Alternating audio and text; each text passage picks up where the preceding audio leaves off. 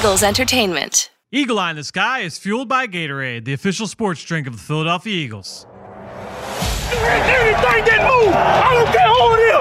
Let's go. Give me everything you got. Play fast, play hard. Let's meet these boys tonight in their house. It's party time. It's party time. Hey, we go. Touchdown. You are listening to the Eagle Eye in the Sky podcast. Now here's your host, Fran Duffy.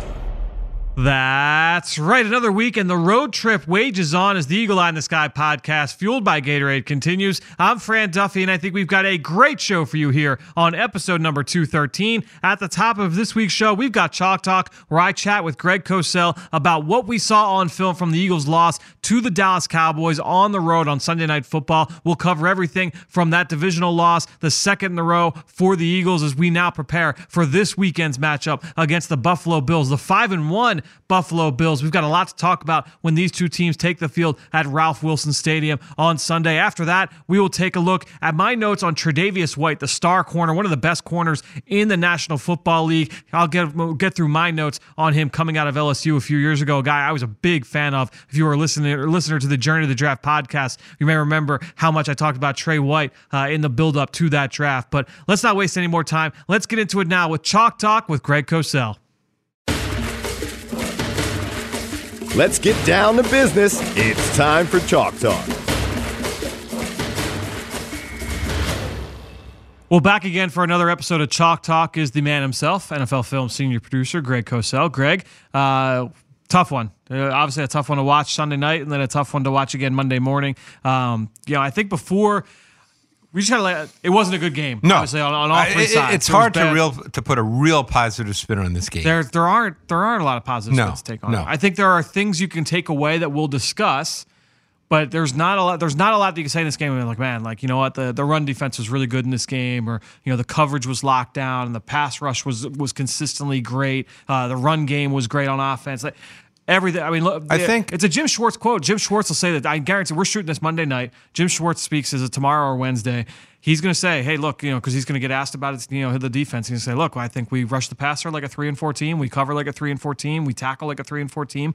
Well, you Jim's are a pretty honest said- guy. Yeah, you you you are what your record says you are. I think that's what you have to say about this game. You know, I think, and, and again, we're not going to sugarcoat anything about the game, but I think when you look at the reality of two road losses that were not overly competitive, you have to start, I think, looking ahead. You have to start trying to figure out how you can get better and look ahead and use the, the losses to try to do that. Yeah, I think that's been a consistent theme for this Eagles team over the last two years. Has been the ability to overcome adversity And be resilient. and be resilient. You know, you go back two years ago, all those injuries, and, Right. and you go on the Super Bowl run. Last year, you had a stretch like this where you did not play good football for about three, four weeks. Right. They, they did not play really well last year, and you're able to turn it around and bounce back and go on a playoff run. That those that again, That's we what don't you know. have to that- hang your that's hat what you on. have to hang. Right, you- That's right. what you have to hang your hat on is say that this team has the ability to do that. They've shown it, but now they have to go and do it. It's Right. not just going to happen. It's not going to just say No. like, "Oh, all right, we're, we're just going to turn it on." That's that's not Right. how it works. So I think ultimately, um, you know, uh, you can't go into a hostile environment, turn the ball over twice in your two opening On your first two possessions. and and give them 14 points inside Right. your 30 yard line. That's you, that's you can't you can't win a game like that. No, especially when the approach was clearly an aggressive approach, taking the ball Yep. as opposed to deferring, saying, hey, you know what? We're putting faith in our offense. We're going to march down the field. We're going to score, and we're going to set the tempo with our offense. Yep. And then obviously we the fumble by The tempo went the other way. right. Yeah. It, it- it exactly went the other way. Yeah, so I think really ultimately, um, you know, it was a tough start uh, once again, and then they're they're unable to kind of get out of that hole. A couple times they were able to make it close. Um, you know, I think in the first half you get back, it's 14-7. Right. uh, and you have that drive where um, you know the the big one. I, I know Doug was asked about it at his po- at his press conference on Monday. Uh, the third and four run by Miles Sanders, uh, where it was a, a tackle trap play. They brought Right. uh, Andre Dillard from the left side over. He was going to block the defensive tackle. Great play by the D tackle to kind of get across, cross the face uh, of Dillard. That took off that initial hole that the trap is supposed to hit. Sanders busts outside a little bit, and there was another hole there that He needed to get through. If he had stuck his foot in the ground and gotten through that, He would have gotten a first down. and he almost still got it. He got, Right. he got three. Right. If, he, I, if he that- hit that a little bit faster, right. uh, then you know you're talking about a first down. And, and again, that's not the difference in the game, but you're talking Right. about a, a seven point game. Uh, they you know you know now you have Well, to I think, and, uh, and you know, I score think- again. And I think a team has to do this too, not just you and I sitting Yes. and talking about it. But I think you have to do two things. You have to look at individual plays and Yep. individual ways to make the play calls better and execute better. But then you have to look a little more macro and say, okay, how can we try to create some other things? Yeah. So you can always look at that third and fourth play where there was a hole and say, hey, let's work on that as a specific coaching point. But that's one play. Yep. Now let's talk about how we can make a lot of things better. Yep, and it's tough to do. You know, a lot of Eagles fans will say like, "Oh, well, they, need to get into the film room and figure this out." They have to play a five and one Bills team this week. Correct. That's not a slouch. build. This isn't like a, In a Buffalo. Fugazi five and one. They've they're playing good football uh, on both sides. And they have a really good defense. Yeah, we'll get into the that, into that matchup Right. in a little bit, but um, you know, if you you can't just say, all right, you know, we're going to take Monday and Tuesday, we're going to fix everything we've got. We'll worry about game planning. Right, right. That's why that's why the, everything everything happens. The self scouting really goes into high gear during the bye week when you don't have to worry about putting a game plan Yep. together. But there are little things you'll try and fix from week to week and try and coach up, and Yep. that's what they'll try and do uh, this week. Those little things. Um, all right, we got that out of the way. It was it was rough on both sides. Let's talk. There are a few things I want to hit hit you with here. Um, just kind of talk macro and then also micro Okay. as well. Uh, Andre Dillard, I want to start there. Uh, made his first start. Yes. Um, we saw him first long term last week against Everson Griffen. Tough matchup, a guy that uses length, uses power. To me, that's a guy for where Andre Dillard is in terms of his physical development right now. That's a tough matchup. I was excited to see him this week uh, against a guy in Robert Quinn who wins more with his feet, more with his quickness. He did one time get inside his pads and bull Yep. rush him back for a sack. But overall, I'd like to get your thoughts on uh, you, what you thought from Andre Dillard in his debut. Overall, I thought it was pretty solid. He had a few bad snaps, Yep. which you would expect. No question. Robert Quinn is a very difficult matchup. I guarantee that Dillard's never seen that kind of edge speed before. Yeah. And you can talk about it, you can prepare for it. We know the Eagles have a great O line coach, uh, but it's not the same as facing it at live speed in a Yep. game. And I think that uh, for the most part, and of course Quinn got hurt, but for the most part, I thought that Dillard held up reasonably well.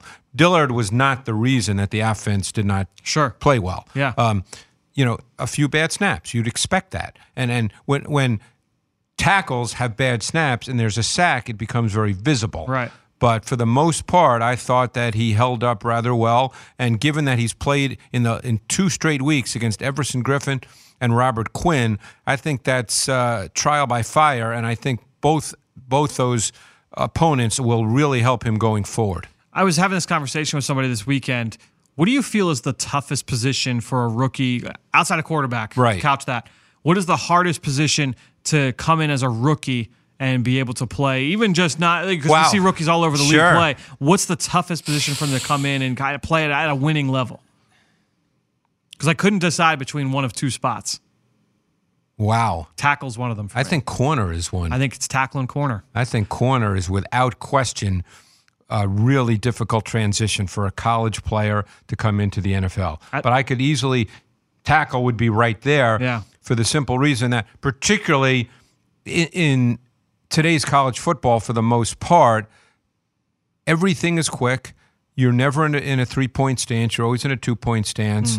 Um, so yeah, that that's a really difficult transition as well, in my view. Yeah, I think you almost can look at those two positions and kind of mirror them because, uh, you know, in both, you're kind of doing something unnatural. You're moving in reverse. Right. Uh, you're being threatened in ways from by superior athletes more often than not. Uh, maybe not always in Dillard's case because of how athletic he is, but uh, guys that are Uh, in typically most more cases. athletic, you're still going to be it's an athletic defensive mismatch. ends, edge pass rushers in the NFL are more athletic than Andre Dillard. As as athletic as athletic as he is for an offensive tackle, this is the NFL. The guys who rush the quarterback off the edge, with very very few exceptions, Right. are going to be more athletic than he is. I think that's usually the case with receivers going up against uh, against corners as well, for the Right, most part. right. Um, that's why you see often in the NFL draft teams take athletic projects on the offensive line and athletic projects at corner because you're trying to bet on those tools to level. You're trying to field. coach those tools, Yes. because not everybody has those tools. Exactly. Right. So um, I watch, you know, you look, browse around the NFL. Obviously, you watch uh, all 32 teams every week.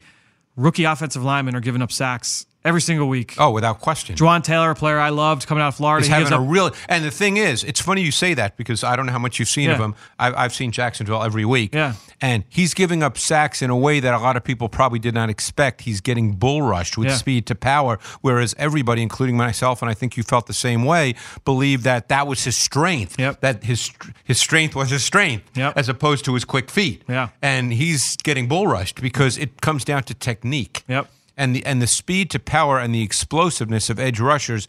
And I know he played in the SEC, but it's not the same as the NFL. Yeah, and there were guys. I mean, I, I loved Michael Deiter out of Wisconsin. He's getting manhandled in Miami. There are guys Yeah. up and down. I, I'm like, man, I really loved that guy coming out. He's And, struggling. and this that year. doesn't mean these That's- guys won't be good players. No question. right. That's, that's life of a rookie offensive No lineman question. Uh, in the NFL. So uh, to see Andre Dillard come out the last two weeks, I think that he's I he's think- looked pretty well. I think uh, the reports have been overly positive, to, Yeah. be, to be honest. Yeah.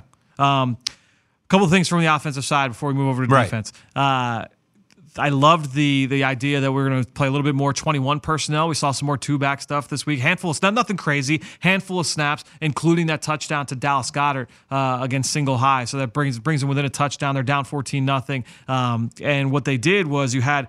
Jordan Howard and Miles Sanders in the shotgun, Right. uh, next to Carson Wentz. They send Howard. It was all go eight to right. It was the same play. It was the same play that Sanders sweep. scored a touchdown on last week. Yep. That I broke down in the matchup show this week. Yes. It was the same play.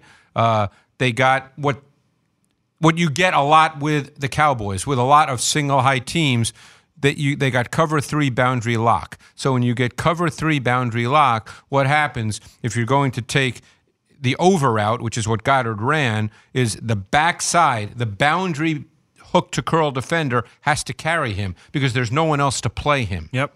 And that was Vander Esch, I believe. It was Leighton Vander Esch, yes. And so you feel good about your athletic tight end running a vertical route against a linebacker. As athletic as Vander Esch is, you still feel good about that. Yep. But it was the exact same, not the the complementary routes weren't exactly the same as the Sanders touchdown the week before. Yep. But the concept was generally the same. Exactly. And so Carson, uh, do you feel like there was a, a read of the middle field safety, or do you think he was going to Goedert all the way to try and attack Vander Esch on the backside?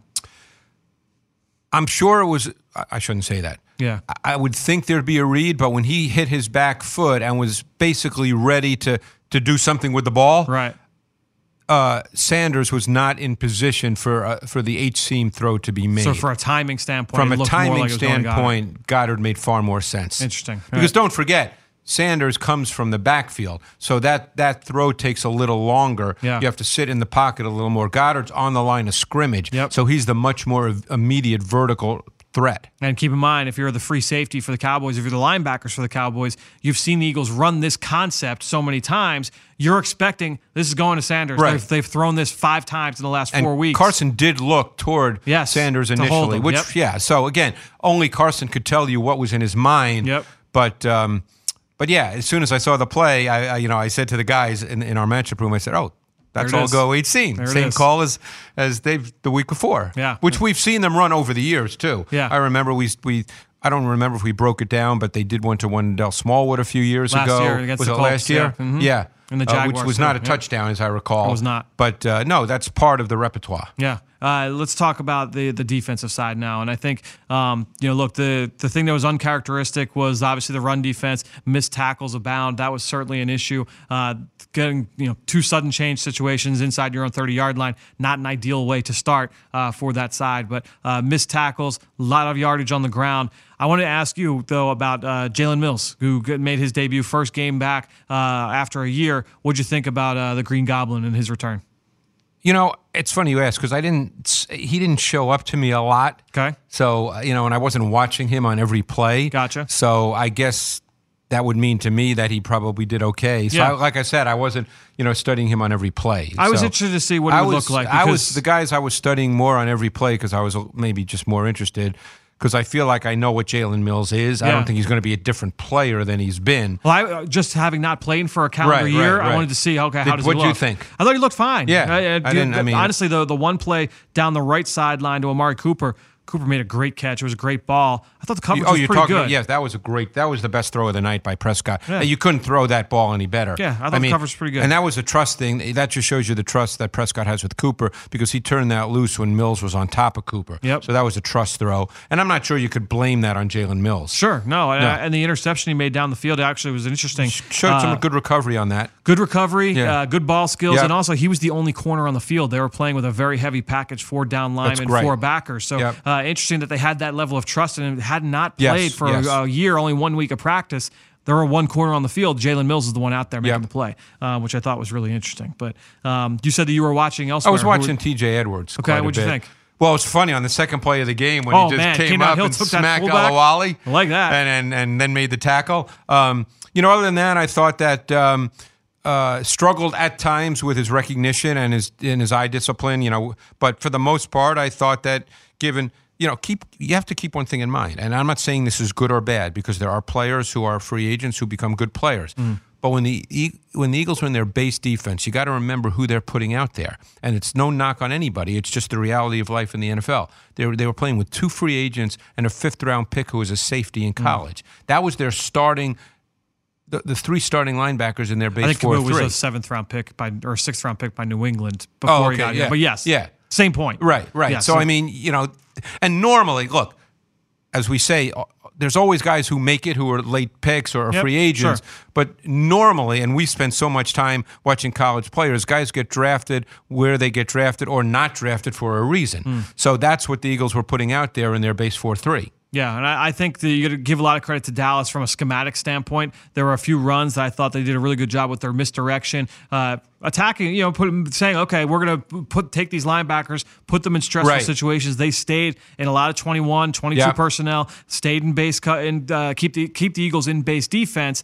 They did a lot of different things where they pulled the fullback, and instead of him going to the right with the way of the run, he's going left Right. to hold those backers and Yeah. keep them just a step from getting outside. And, I- and Matt Bowen, I give credit to him. He talked in our matchup show about the Cowboys getting outside with their GG scheme, Yep. pull scheme, which they did that. a lot of, Yep. and they were effective with it. the Eagles will see that this week because uh, Oh well, they'll do it with their guard and their center. That is Yeah. a major focus of the Bills' run game. And it's funny they hadn't really done it with Frank Gore until this week. They had done it mostly with Devin Singletary, who's Mm. the more explosive back. But they did it with Gore this week, and I believe he ran for 11 yards. Yeah, this is a team that's uh, we're talking about Buffalo. We might as well just shift into this matchup now. There's Um, not, a, yeah. I mean, again, th- this there's past week's game, you there's know, not. yeah.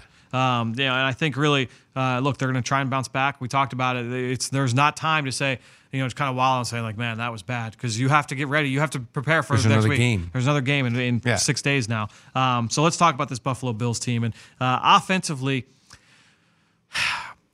Ident- from an identity standpoint, they are a physical, physical football team. They want to, they want to outpower you. or They, had wanna, a they run play on their 98 yard drive, and I know you saw it. It was Gore's 15 yard run, Yep. where Feliciano and Ford doubled. Um, I forget who. It might have been John Jenkins. Yes. And Yes, they pushed Jenkins. him back. I think they're still pushing him back, Fran, as we're speaking. Mm-hmm. I mean, they pushed him back into the linebacker McMillan.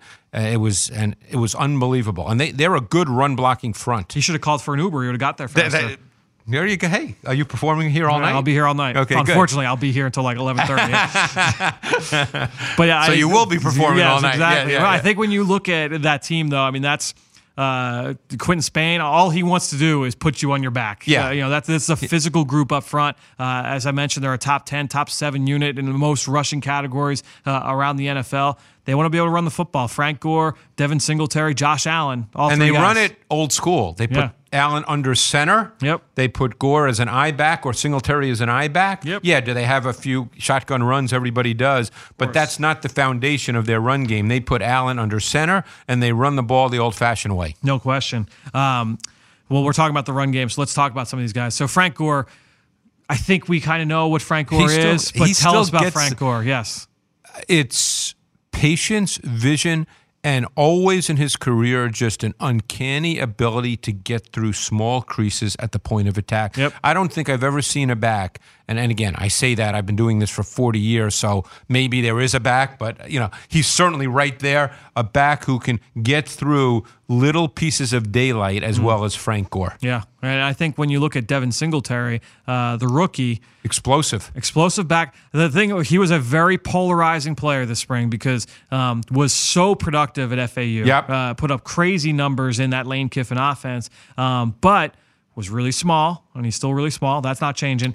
The But test not scores but small in terms of height. short and squatty. And squatty. I mean, But he's not little bit 180 pounds. Yes, He was right, over 200 pounds. Yes, he was a bigger kid. Yeah. Um, but then also uh, didn't test well. And that's when a lot of people said, "Oh, you know what? I, Right. I'm not. He's he's small and he's slow. I'm not. I'm out on, Right. on I remember because I thought watching his tape that he had some pretty good juice, and I don't think he ran a particularly good 40 as No, that it was. I don't have it in front of me, Yeah. but I want to say But it was wasn't the kind of 40 where you went, 4.65, wow, he yeah. can, you know. Yeah, Yeah. It was. It was. So it was. That scared a lot of people. But I think when you look at Singletary, he's got the ability to make people miss. Uh, he's got some juice, lateral movement. See, he runs better really than his good. than his 40 time Yes, no question. on tape for sure. How does he fit in terms of this scheme? How do you see those two playing off each other, both uh, Frank Gore and Singletary? Well, I think Singletary fits because it gives them a little more of an outside run game. Plus, he's very good in the screen game. Yep.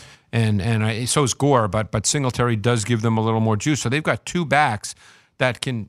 I don't want to say be dominant. That's too strong a word, but that can be very effective within the context of how they want to play. Yep, and Singletary's been banged up a little bit, so But they've he's back relied. now. Yeah, he's back now. Uh, they have relied a little bit on T.J. Yeldon, a back you and Yeah, I both like coming out of this week. Alabama. Yeah, that- that's a good point. So I think I think ultimately it's Gore and Singletary. Yeah, no, so it's uh, Singletary's a, a good player. I'll be interested to see him uh, more up close uh, this weekend in this game. Staying in the backfield, uh, mentioned Josh Allen and you know what they do with him in the run game. They will do uh, some design runs, design runs. He will scramble and take off. Gotta be They- careful they about move, that. They move the pocket. I mean, they do things. So Right. his feet, much like what we talked about last week with Prescott, big part They're a of what they're factor in the game for no, sure. No question. And I think Josh Allen is still at the point in his career where he doesn't necessarily see things as clearly as you hope he will. I think he runs the play as called, and if he doesn't feel like it's clear, he'll take off. Yep. So you have to be very aware of that. It's one thing to say, "Hey, let's confuse him." Mm. With some looks and some disguises and some late movement, but if you're going to do that, you then have to be prepared for him to run. Yep. You know, it's not as if he's just going to sit there and be confused. He's going to take off. Yeah. And he's a really good runner. Yeah, no, uh, I mean he's very, very athletic and Yep. he's a big, strong guy. Yep. Watching him, it's hard not to think of Cam Newton and that staff. Yep. Both a scouting staff and a coaching staff were in Carolina when Cam Newton was was brought up and developed, uh, and now they've got their own version there. Uh, you know, in Josh Allen, and a guy that can make every throw in the book. But he's a Uh, little scattershot. He'll little miss throws He's too. going to miss throws both mentally and physically. Yes. Um, so very similar to Newton in that way. yeah. And I mean, you could see him on, on one throw, miss a throw badly, and on the next throw, just make an unbelievably great throw. Yeah. I mean, they had a 12 play, 98 yard touchdown drive this week, and he made two really good throws. He he had that crosser to um, Williams, Duke Williams. Yep. Um, it was, which is a combination route concept they run a lot of where they run the double post and the crosser underneath it. Yep. You see that a lot with them. Sure. And he threw the crosser, which required touch and precise ball placement, and you couldn't have thrown it any the better. money. Yep. And then obviously the touchdown to John Brown, who was a, re- I mean, he's someone the Eagles have to deal with because he can still run. He can get over the top of people. Now, the one thing about Josh Allen, which I'm sure they're working on, is he's missed a lot of deep balls to open receivers. The deep ball accuracy. I want to say there was a stat I saw this weekend It's where he was bull- he was very, very low it's down the bad list. for him, Yeah. and he misses badly. yeah. It's not like oh, it's right off the fingertips. Right. He's he missed He one had one. Oh man, it was to, to Andre Roberts. 15 yards to deep. Andre Roberts, who ran by the defense, Yep. and uh, the the safety sat, and he was wide open, and he threw it a good ten yards Yeah. Over Yeah. the top. It was a, it was a rough one. But I think when you look at uh, this receiving corps, they've tried to build it in his image. I mean, they went and say, all right, well, we're, we're going to try and attack downfield. We're going to leverage Yes. you know his arm strength and also the fact that we want to be a run team. We've talked about this uh, with the Baltimore Ravens. Want to run the ball, run the ball. All right, now we're going to hit you with play action. Right. That's the impact. and we hope John we Brown's get single high. Yep. And and no question, you and, and Cole Beasley's very good in the slot. Yep. You know, Philadelphia fans fans know him from from uh, Dallas, and um, no, they're they're pretty solid. they completely remade that tight end room. Uh, Oh. From last year, this year. Yes. So and I really like Dawson Knox. so did I. I liked him. I, I loved him coming out. Yep. You know, he didn't he didn't get a lot of balls at Ole Miss He because never. they, he didn't catch a touchdown. I know, Uh, but I mean, they had Brown, they had Metcalf, and they had Lodge, Yep. and so he wasn't really a big factor in the passing game. So he was a guy that I had to watch. You know, I even went back and watched him the year before just Yep. because I wanted to see plays. Yeah. I don't know if you probably did the same thing. Yeah. and I really liked him. You know, I thought he was highly athletic, and I thought he had a chance to be a really good player. Yeah. and I still feel that way. Uh, and he's used in a lot of different ways. Yeah. He's not just a move guy. He will be, uh, you know, asked to be a blocker, Yep. and he will do a lot of the dirty work, um, lead blocking, split zone. You know, a lot of those different things. He'll be asked to be a factor And- uh, from that. And it's funny you mentioned blocking. They have Lee Smith, who's essentially a glorified offensive Oh, yes, tackle. his tackle size. Yep. Yeah, but he's good at it. Yes. And then they Tyler Kroft, who's unfortunately has been injured so much in his career. I remember him coming out of Rutgers, another athletic tight end. I remember him coming out of high school, so I will one up you there. He went to he- Down, Downingtown East, I believe. Ah, okay. we I- recruited him when I was at Temple. I did not know he, that. Uh, got that Rutgers offer. did one up was me that. there. Yeah, so I will one up you on that one. But- Kroft's a good player.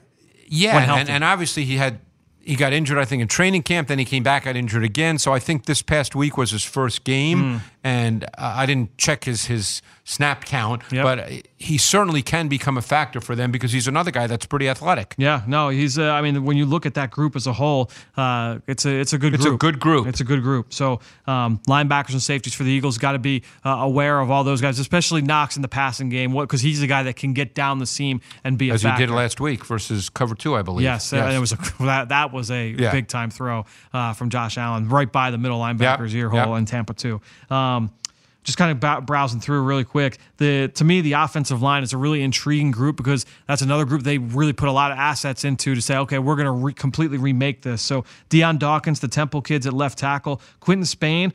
I mentioned he just wants to he just wants to Yeah, crush and he you. and you know what he struggled in, in Tennessee the last couple of years, which is why they let him go. Right. Uh, so I mean, I think he fits what they want to do, but theoretically he fit what Tennessee wanted to do, and he just didn't do that good a job. Sure, and then Mitch Morse, uh, the athletic center from Kansas City. Good player. Man, he looks good when he's a puller. He's he's Well, a he really was a tackle player. in college. He was, yes, I remember at Missouri. Mizzou, Missouri. a left tackle, if I'm not mistaken. I believe Doug Pederson was there when they drafted him in the Yeah. second round Yep. um, as their offensive coordinator. So uh, a guy that's got that position versatility, but his, his and then Feliciano. Yep, know, one right of my, guard. one of my guys who works uh, on the matchup show was at Miami the last three four years. Okay. and he says a lot of good things about Feliciano, and he's played well. Yeah, yeah, Now he's a mauler too. yep. Uh, at right then- tackle, Cody Ford. Well, they, they- they- they rotate. Nsekhe is, Yeah, the other guy who's yeah. been a good swing tackle in No this league for a long question. So it's a it's a good group. Ford's a good run blocker. They're a very efficient team. Yep. Um, offensively, they're not going to score 40 points every week, but they But Josh ways to win Allen is one of those guys. Yep. He can make some throws, and you just go, "Wow!" Now he can also, in any given game, probably be 15 for 32 with three picks. Yep. You just don't know. Yeah, no, the, the strength, if you just look at it purely from a statistical standpoint, is the run game. What I found to be very interesting, their red zone offense is very, very good. Their touchdown efficiency when they get inside the 20, their throw, I think their passer rating as a team is number one in the NFL inside the 20. And it's not like, oh, you know, they've got these red zone weapons. They spread the ball around. They've got really good concepts. Right. So the Eagles have to be very aware that, you know, they, they want teams to get into the red Right, zone. right. The red zone defense is very good. That'll be an interesting matchup in this game. And even though what you said doesn't speak to Josh Allen's running ability, you have to be aware of that in the red zone Oh as no well. question. Yeah, the two point play. He's, Yes. He got into the end zone on the goal line when it's when it's goal line short Oh no, they'll run design runs. They'll Yep. run. They'll sweep him in the in the tight red zone. you may be breaking down a quarterback sweep on Eagles game plan this week. I may be. A little bit of a tease. Ah, okay. It might be. We haven't done it yet, so I can't right. say for sure, but All I think that, that is in the plans. Uh, let's go over to the defensive side because uh, I think this Bills team is known for their defense with Sean McDermott. Um, give us a, a quick, you know, for Eagles fans that you know they were they may remember when he was the defensive coordinator here, maybe didn't follow him as much when he went to Carolina, uh, and now he's the head coach. Yep. Give us the the the speech here on, on what his scheme is all about and what he kind of brings to the table. Well, here's what I kind of wrote down, and I'm going to find it. But I I watch them every week. yep, So, um, it's a good. It's a fun team to watch yeah. I would I would say that they're an execution defense much more than a highly schemed defense. Yep. Okay, they're not a high percentage blitz defense.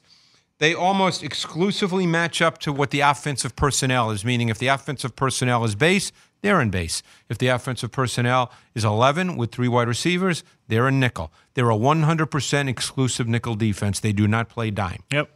Um, now they mix and match some personnel packages quite a bit, and they've done that throughout the course of this season with a lot of different people. They were playing Neal number 33 against 11 personnel and kind of a big nickel that was geared toward 11 personnel. They were playing Marlowe as safety, same big nickel concept. When, when the other team had uh, had two tight ends on the field. Love Dean Marlowe coming out of James Madison. Yeah, this week they totally changed up, and and they were missing Matt Milano, who I think is a really good He's a player. good player, and I don't yeah. know what his status is for this week. Yep. But but this week they kind of w- went about it differently. They played base four three because they made Maurice Alexander, who I remember coming out of Boise Yeah. State, I believe, as a safety. Yeah, They've sure. made him a linebacker. Yep. And so they played base four three. Yep. Uh, so you know they do they do a lot with some personnel, but as far as the concepts, they're a cover four team, a cover three team, and when they play man, they'll play cover one, two man, one robber. You know. So it's not as if they only play one thing, but they're more of an execution defense. And one thing that I think really, really helps them is they have interchangeable safeties Yep. in Micah Hyde and Jordan Poyer, who was uh, you know once an Eagles draft choice No and has gone on to become a really good safety. Tell you what, the interception he made against the Giants uh, Oh, I remember two of it. this year. Yeah. You may be breaking that one down in the Eagles game plan this week. All right. Um, so uh, when you look at the, this safety duo, very good, very good group, and I was glad that you talked about them from a schematic standpoint as well because uh, I wanted to ask you. We talked last week about quarters coverage because we broke it down. Yep. You know, the Eagles gave up that play against Stefon Diggs, and you know we've got some reaction. It was like, oh, you know, well, why would they play quarters coverage? Well, the Bills have one of the best defenses in the NFL. They're not giving up The any. Panthers play have- quarters coverage too all the time. they have yet they have yet to give up a touchdown of 20 plus in quarters. Right. Play being a primary quarters defense. Every coverage has strengths. Every coverage Right. has weaknesses. So they they're if you they're play the coverage team. correctly, Right. You know it. It look.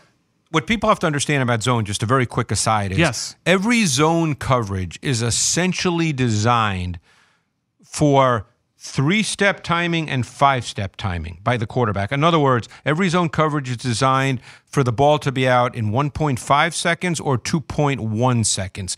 Anything that goes beyond that is on the pass rush hmm. because then the holes in the coverage are there. So no zone coverage takes care of everything. It must work in tandem with a pass rush. Hmm. Yeah, that's a good point. I think well, and every as we've mentioned, every zone coverage has voids. yes. So if you're going to play quarters coverage, which you know in theory has four deep defenders, that means you only have three underneath. So you're going to give up a little bit more underneath. If Right. you want to play Tampa two. You're going to have five underneath and only two, Two deep. deep. So there, there's there's math involved here, Right, right. Uh, in terms Well, of what you can cover and what you can take and, away. and the key about zone coverages, and and uh, you hear this all the time, and I've been fortunate in my career to sit in on defensive meetings with teams, and you hear this all the time. It's eye discipline, yep. It's leverage, it's recognition. And what is to take us through those three terms? Well, eye discipline means you have to have a. uh, If you're playing zone, you can't be staring at the quarterback. Right. You you must understand the routes, and your eyes must be with the routes and and the players who are coming into your area. As soon as you start looking at the quarterback, you lose focus on the routes. It's like a quarterback looking at the rush. Right. Yep. So you you need to understand what kind of routes could be run from specific receiver splits, okay? And then leverage. Leverage comes from whether you're playing outside technique, inside technique. Uh, you, you have to play in a specific spot so you don't give up certain routes. You have to understand where your help is at any given Correct. point, including the sideline. Correct, because the sideline is help. Yes. Uh, and then recognition, it comes down to recognizing what the routes are. Yeah. Because every team runs essentially the same routes. It's just how they get to those routes. You know, it's it's. Well, I mean, we talked about earlier with Dallas. Right. I mean, they see that route concept the Eagles have run with Miles Sanders going down the seam Right. uh, multiple times over the last few weeks. You naturally are going to say, oh, Right. this, is, this is what they're running. Now you've got Dallas Goedert going the other way, and that's a great play call by the Eagles to try and attack that scheme. No question. So, but then there's also rules, and without getting too Too deep into too weeds, deep yeah. into it, in quarters, if you line up with two receivers to one side, the outside receiver is number one, the inside receiver is number two. Yep. So if you're playing quarters, the corner is responsible for number one running vertically. Yep. The safety, the quarter safety, is responsible for number two running vertically. But there's rules as to when the coverage those players have to match up and become man players. Yep. Some coaches say, hey, if number two runs vertical, you match up at eight yards. Eight yards. Some coaches say you match up at 12 yards. Yep.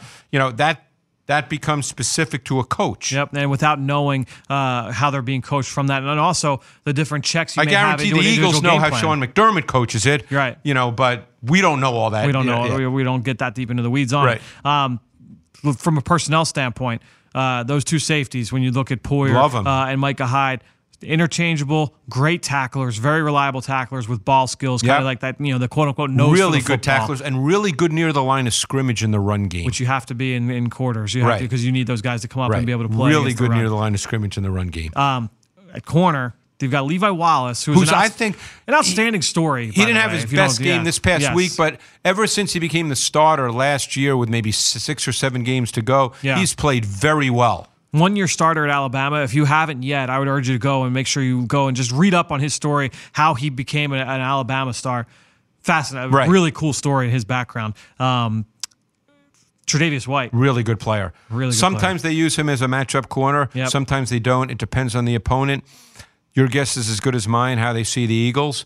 Yeah. Um, you know, We'll he, see. di- he didn't match up last week to DeVante Parker, but he has matched up to big time uh, receivers in the past. Yep. You know, so we'll see. yeah, it'll be interesting to see. And then they've got Taron Johnson, who typically had Well, been their nickel. They did a weird thing in. this week. Yep. You probably noticed it. Yes. Taron Johnson would play in their nickel on first and second down, and Kevin Johnson came in and played slot corner on third down. Yeah, it seemed like when they went to that speed nickel package where they put uh, Lorenzo Alexander As a and he would come down as a rusher. They- they did that's that starting in the second come in. half. Yeah. That's what. I was trying to pick when Yeah. when they would try and Yeah, do that. yeah. Um, so let's get now to that front, uh, and we'll, we'll go to the pass rush because um, Ed Oliver is the the top ten pick Yeah. that I think a lot of people are interested to get your thoughts on. How are you felt that, he's played so far to start his career? I think he struggled quite a bit. I thought he's had a few plays this week that makes me think maybe he's starting to turn the corner. Mm. But I think for the most part this year, he's been eaten up a lot by bigger bodies. gives up He's- ground, yep. He's 280 pounds now. Yep.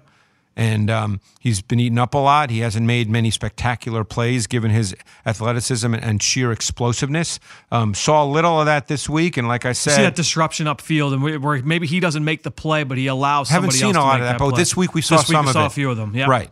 Um, so I think he's a little bit of a work in progress. Mm. In fact, one could easily argue that Jordan Phillips, who is kind of the backup three technique, and and I don't know what the exact ratio of snap counts Right. are, but you could easily make the argument that Jordan Phillips has played better than Ed Oliver up to this point in the season. Phillips, the uh, film tells you that. That's not an opinion. No, and Phillips, you know, we remember him coming out of Oklahoma. oh a my God, ago, big man talent, really light feet. Yeah, I mean, he Yeah. should have been a first round pick. He fell. I think he had uh, some for- He had, issues. Yeah, there was stuff yeah, there, and then he was in Miami last few years. Leaves there, goes but he's to Buffalo. played well, and particularly he's become a big factor because they lost um, Harrison Phillips. Yes, correct. Yes. Uh, you know, so you've got those two. Star Lotulelei uh, is in at nose Still a solid player. Yep, solid player on the inside. The only thing they're really lacking, it, and it's big, is Jerry Hughes can still rush the quarterback a little. They don't have really another pass rusher. right. Yep. Yeah, they They're drafted, searching for one on the other side. They drafted Shaq Lawson to be that guy He's not a years pass ago. He's not that guy. Uh, Lorenzo Alexander, they bring. He's their starting Sam backer this week. He was a starting uh, linebacker. Uh, you know, played more Right, of the, as a will. But I think when you look at Lorenzo Alexander, the thing they'll do with him is they'll bring him up to the line of scrimmage. He's their joker. off the edge, or they'll stand him up at three technique. Yeah, there was a, a play a few a few Yeah. uh, games ago. It's second and one. Yeah. and he's lined up as a three technique with his uh, standing up. No I'm like, question. What, what are we doing offensively that we're not running the ball right There's now? a player who, believe it or not, I watched coming out of college who they're trying to see if he can become an edge rusher, and that's Darryl Johnson, number 92, Yeah, North North Carolina, Carolina A&T, A&T, yeah. who I actually watched in college. I don't know if you did. I did. Flies around. And I kind of liked him as a potential guy. Yeah. And he had a very good preseason. Yep. And they're giving him meaningful snaps. And he's not there yet. Sure. But I think they're hoping maybe he can become the guy. Look, Jerry Hughes you know, he's a 10 year player too. So, Yep. um, but let's just turn to linebacker real quick Yes. because Tremaine Edmunds is a freakish athlete who's much, much better this year than he was a year ago. Much better. So I didn't watch him last year, so I can't Oh, speak to it. Last year, he really struggled with recognition. And that was his issue at Virginia Tech. Yeah. Um, he's much better this year. Okay. Um, I, Matt Milano was inactive this week. Don't know what his status is for this week. Yep. One of my favorite players to watch on tape. Did you Uh, watch him at Boston College? Uh, a little bit, not as much as I wanted to. Yeah, he was athletic. They used him a lot of different ways. They moved him around. He, he and- played because I believe Don Brown was in Boston Yes, College at just the time, uh, yeah, early on. Yep. I, He- I don't he- think he was there his final year, but, but he played the. Jabril Peppers role Yeah. Mm-hmm. at Boston College. That Peppers played for Brown at Michigan. Yep. And I really like Matt Milano. I think he's he's not overlooked. The Eagles coaching staff, you know, coaching staffs won't be Nationally, overlooking him from a media From a standpoint, media standpoint, yes. but he's a really good player. Yep. He's fast. He's active. He's disruptive. He can cover backs. He can cover tight ends. He's a good player. Just going to go through numbers really quick, and we'll kind of go out on this. Opposing quarterback rating, they're third in the NFL, uh, 70.3. Completion percentage, fourth in the NFL, under 59%. Yards per attempt, third in the NFL, 5.92. 20 plus completions, 14, Very third in the NFL. 20 plus pass touchdowns, goose egg, zero, leads the NFL. Third and third down sacks with nine. They're not a high volume blitz team, but they have a variety of blitz Just to wrap up, here's what we should say about this defense. Yeah. They are so fundamentally sound and execution efficient. That's mm. what they hang their hat on. They they look. Is a guy going to give up a play here and there? Of Yep. course, that happens. Yep. But they are so fundamentally. They just don't make mistakes, and that's a function I think of Sean McDermott and Leslie Frazier, another name people remember in Philly. Yep. Who's the DC? There are a lot of familiar names. A lot there. of familiar names on that staff, and they, they're just really, really sound in everything they do. You just don't see mistakes where you go, "What was going on there?" Yep. No, it's a it's a good team. This is not a like oh in years past like oh going up to Buffalo, let's go get a win. Uh, And people is- still see them that way, and especially because they they lost to. Um, New England, although they did not get blown out in a 16-10, they lost because their offense, because Josh Allen was overmatched in that Against game good New England by defense, yeah. arguably the best man-to-man defense in the league Yep. in New England. But their defense held down the Patriots, as by the way they normally do. Yeah, no, it's a it's a good team. It's gonna be a big test. Yeah. Uh, excited to break it down with you next week right here on the Eagle Eye in the Sky podcast, fueled by Gatorade. Greg, thanks for joining us. Thanks, Fran.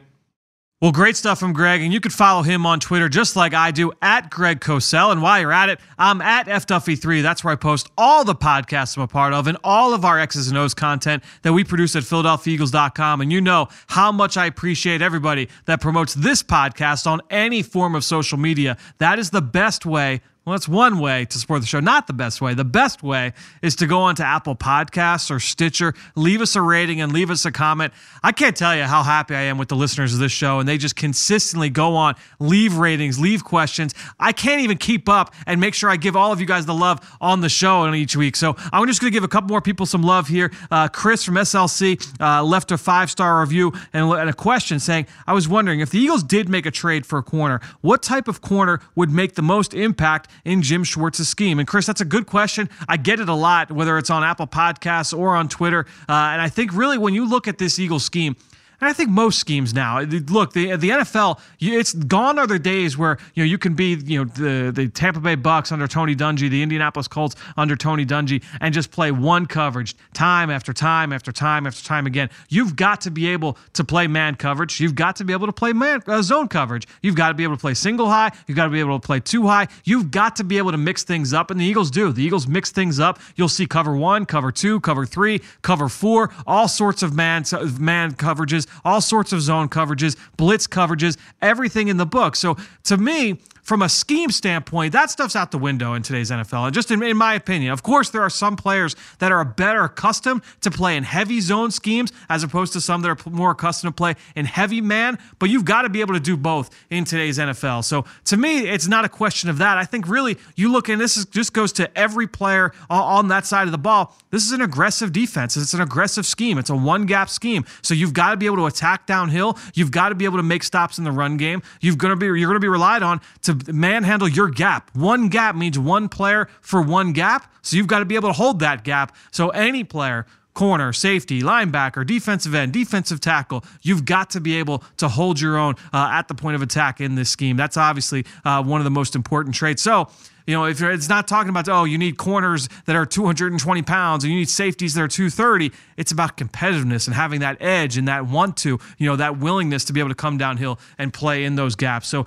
any position on the defensive side of the ball, I think that's really what you're looking for. You want guys that have that hard edge. And a lot of the guys that they've brought in over the course of the last few years, if you go back, and watch them in college, that was part of their skill set. That was one of the things that they brought to the table. And I think that's something you'll consistently see here in Philadelphia. All right. And then the last one uh, I want to just give love to. There wasn't a question with this one, but I also wanted to thank uh, Chapo DeBaz, who left a five star review saying how much they love the show. So great stuff from both you. Thank you. And appreciate everybody out there for listening to this podcast and all of our podcasts on PhiladelphiaEagles.com. Before I get to my notes uh, on Tre'Davious White, I want to give quickly just remind you that if you want to get notes on some of the future stars of the NFL, they might be Eagles as well. Uh, make sure you tune in over to the Journey of the Draft podcast. Every single week, we are breaking down the top prospects in college football in preparation for next year's NFL draft. I can't tell you when the Eagles when we finished uh, this past draft in April and we talked about Andre Dillard and Miles Sanders and JJ Arcega-Whiteside and you know the players that uh, the Eagles were able to acquire and you look around the division all a lot of the players that every team was able to acquire. We talked about all these guys not just in the spring not just around combine time or senior bowl time but we were talking about Andre Dillard who just made his first start this past week. We talked about it earlier in the show we were talking about Andre Dillard over a year ago, last September. You know, myself and Ben Fennell, we're talking about Andre Dillard, the sleeper out, the offensive tackle out in the West Coast that not a lot of people were talking about in the media, but certainly could be a guy that could be viewed as a riser. What does he do? He goes up, helps himself every step along the way, and turns into a first round pick. So if you want to get a heads up on next year's draft, get a head start uh, against all of your friends and everybody that you want to be able to talk about uh, college football with and the NFL draft with in the spring, make sure you go tune in to the Journey of the Draft podcast each and every week. All right, well, let's get to a player that we talked a lot about on the Journey of the Draft podcast in that spring of 2017. It's time to hear my notes on Tre'Davious White when he came out of LSU. Dim those lights. We're headed to the film room for the scouting report. All right, so Tre'Davious White, again, a player that I was a big fan of when he was coming out uh, of the Bayou Bengals, a four-year starter. I actually studied him all three years, the last three years, I should say, uh, that he played there for LSU. Started almost every game. Uh, you know, first he played nickel corner, he played outside corner, right corner, left corner. Also played some safety. Was moved all around the formation there. Uh, you know, slid out to left corner and base uh, as a senior, but he spent most of their time in their sub package in the on the inside uh, as a senior. Play, again, played both spots. He would travel with receivers. He, I know he did that against Laquon Treadwell, who was a, first round pick. He did it with De'Runnya Wilson, who was one of the best receivers in the SEC. He was Dak Prescott's number one target when they were at Mississippi State together. So when you look at Tre'Davious White, he was counted on to be that alpha, that number one corner for LSU, who has always got a talented secondary. Slightly undersized, but I thought he had pretty good length and he had the ability to play press coverage, but he really appeared to play mirror press, where maybe he wasn't using that length to disrupt early in the down, but with his feet, he was able to stay on top of receivers, stay in their hip pocket. Uh, the, you know, at the combine, he didn't test great. He tested okay, but I thought the film showed a guy that was able to get in and out of breaks really quickly. He played faster than he timed. I thought that was really consistent watching him all three years. I didn't ha- not once have a question about his athletic ability, about whether or not he could be a starter in the NFL. And I think some people questioned that after his combine testing. That was not something that I that ever worried about uh, watching Tre'Davious. He rarely had issues uh, staying in the hip pocket of SEC wide receivers. Showed more discipline at the line of scrimmage as he continued to get uh, older in his career. Um, knew where his help was. Consistently showed a good feel for playing the position, whether it was man or zone. I thought he had that scheme versatility, had the instincts, the route recognition skills to be able to break on throws, read the quarterback in zone, and make plays on the football along the sideline, I remember him making numerous plays down the field where he showed a really good ability to press receivers towards the sideline, get his eyes up, and find the football. Again, just a guy I was really impressed with his ball skills, ability to be very, very productive. Only allowed three big plays in all of 2016, two penalties. Really, really good job of limiting the big play and also not drawing a lot of flags. I thought he was just really, really impressive all the way around. It was a great run defender. One of my notes, uh, he lives on the island where bubble screens go to die. Repeat repeatedly just came downhill, made stops in the flat. Just a really competitive, edgy player uh, that I really loved his play personality. He was a good blitzer from the slot and from the boundary as well. So uh, a guy that to me was just very, very well rounded and didn't fly. He wasn't to wasn't to be a guy that was to run four three. He wasn't six two. Was didn't have 33 inch arms. Um, but to me, just had a really good knack for playing the position. My only concerns, really, you know, his, at times his press technique uh, left a little bit to be desired. At times he would open the gate up a little bit too quick quickly, so allow a receiver to get upfield uninhibited. That was something I saw a little bit from him on tape. True burners, I thought might be able to give him some trouble. So, you know, a DeSean Jackson type, a Tyreek Hill type, anybody that can just get to top speed immediately might give him trouble, as they do for most corners uh, in the NFL. But overall, I thought this was my final summary on Tre'Davious White. A bit undersized, but an instinctive player with really good ball skills and a competitive streak. He's a good run defender. He can play any coverage you need him to. He's got the physical tools that maybe aren't through the roof. There's no jaw dropping athletic traits, as I mentioned, but he makes up for it in the mental side of the game. I think he can start day one, and I think he's got multiple Pro Bowls in his future. A high floor player as a do everything slot guy, but I thought he could be a starter and a three down player for an NFL secondary. He's turned into one of the best young corners in the NFL. The interception he had down in the red zone this week against Miami, to me, really painted a picture of the kind of player he was. He was an off coverage, read the route break, jumped it, made a great play on the football. He was targeted five times. They clearly, if you go, just go onto Twitter and search for Ryan Fitzpatrick's uh, the passing chart, the little flow chart that they'll post showing all the where all of his targets went this year or this week against the Buffalo.